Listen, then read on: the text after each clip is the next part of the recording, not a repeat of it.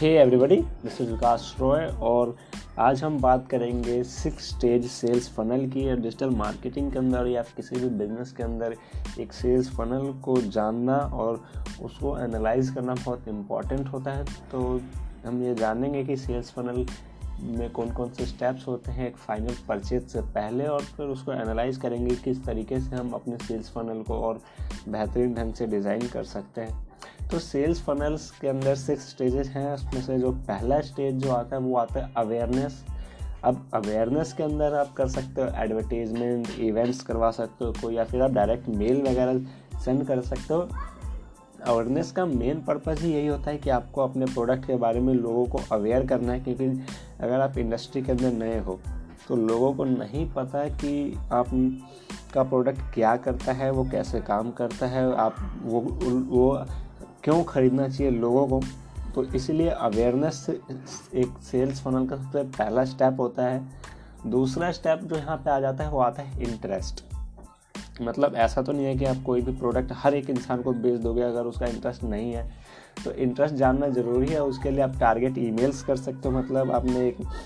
सबके ईमेल्स ले रखे हैं और आपको उनके इंटरेस्ट पता है कि कौन कौन से किस किस को कौन कौन सा प्रोडक्ट बेचना चाहिए तो वहाँ से आप उनको टारगेट ईमेल भेज सकते हैं न्यूज़ लेटर साइनअप करवा सकते हो ताकि वो कंटिन्यूसली जो है आपके प्रोडक्ट के बारे में जो है वो ईमेल्स को या मेल्स को पढ़ता रहे। तीसरा जो यहाँ पे आता है, वो आता है हमारा कंसिडरेशन आप एक कस्टमर को कंसिडर करवा सकते हो, उसको फ्री ट्रायल दे सकते हो उसको स्पेशल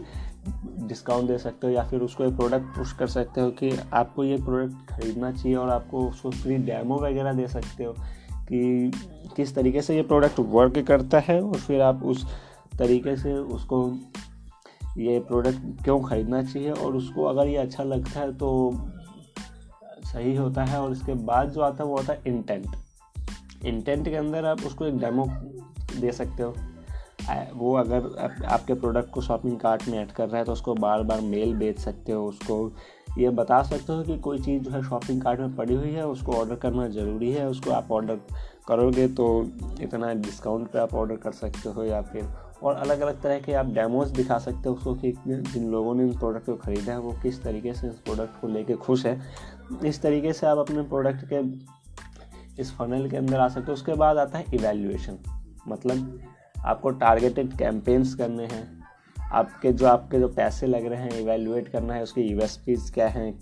कितने में आपका जो कम कैंपेन चल रहा है प्रोडक्ट कितने का बिक रहा है कितना आपको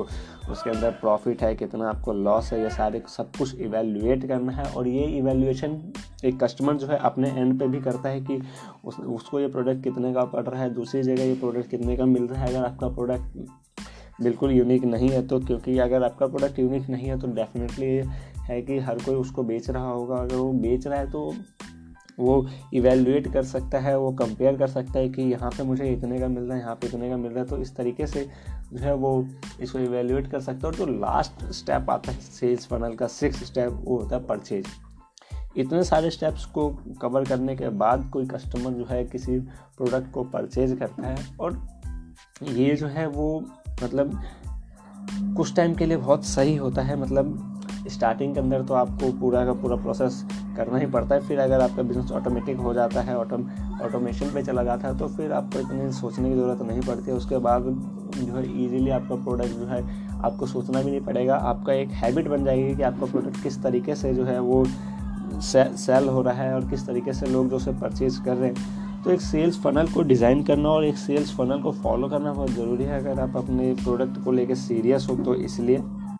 तो इस तरीके से जो है एक सेल्स फनल जो है वो काम करता है। आई होप आपको एक सेल्स फनल का ओवरव्यू मिल गया होगा। मैंने बिल्कुल डेप्थ में नहीं बताया, बस ऊपर ऊपर से बता दिया कि एक सेल्स फनल किस तरीके से आप डिज़ाइन करते हो या फिर एक सेल्स फनल को किस तरीके से फॉलो करना पड़ता है और एक जो टैम्पलेट है सेल्स फनल का वो किस तरीके का होता है आई होप यह पॉडकास्ट आपको अच्छा लगा होगा। अगर अच्छा लगा तो उसको शेयर लाइक कर देना और थैंक्स फॉर लिसनिंग में। This is Vikas Roy goodbye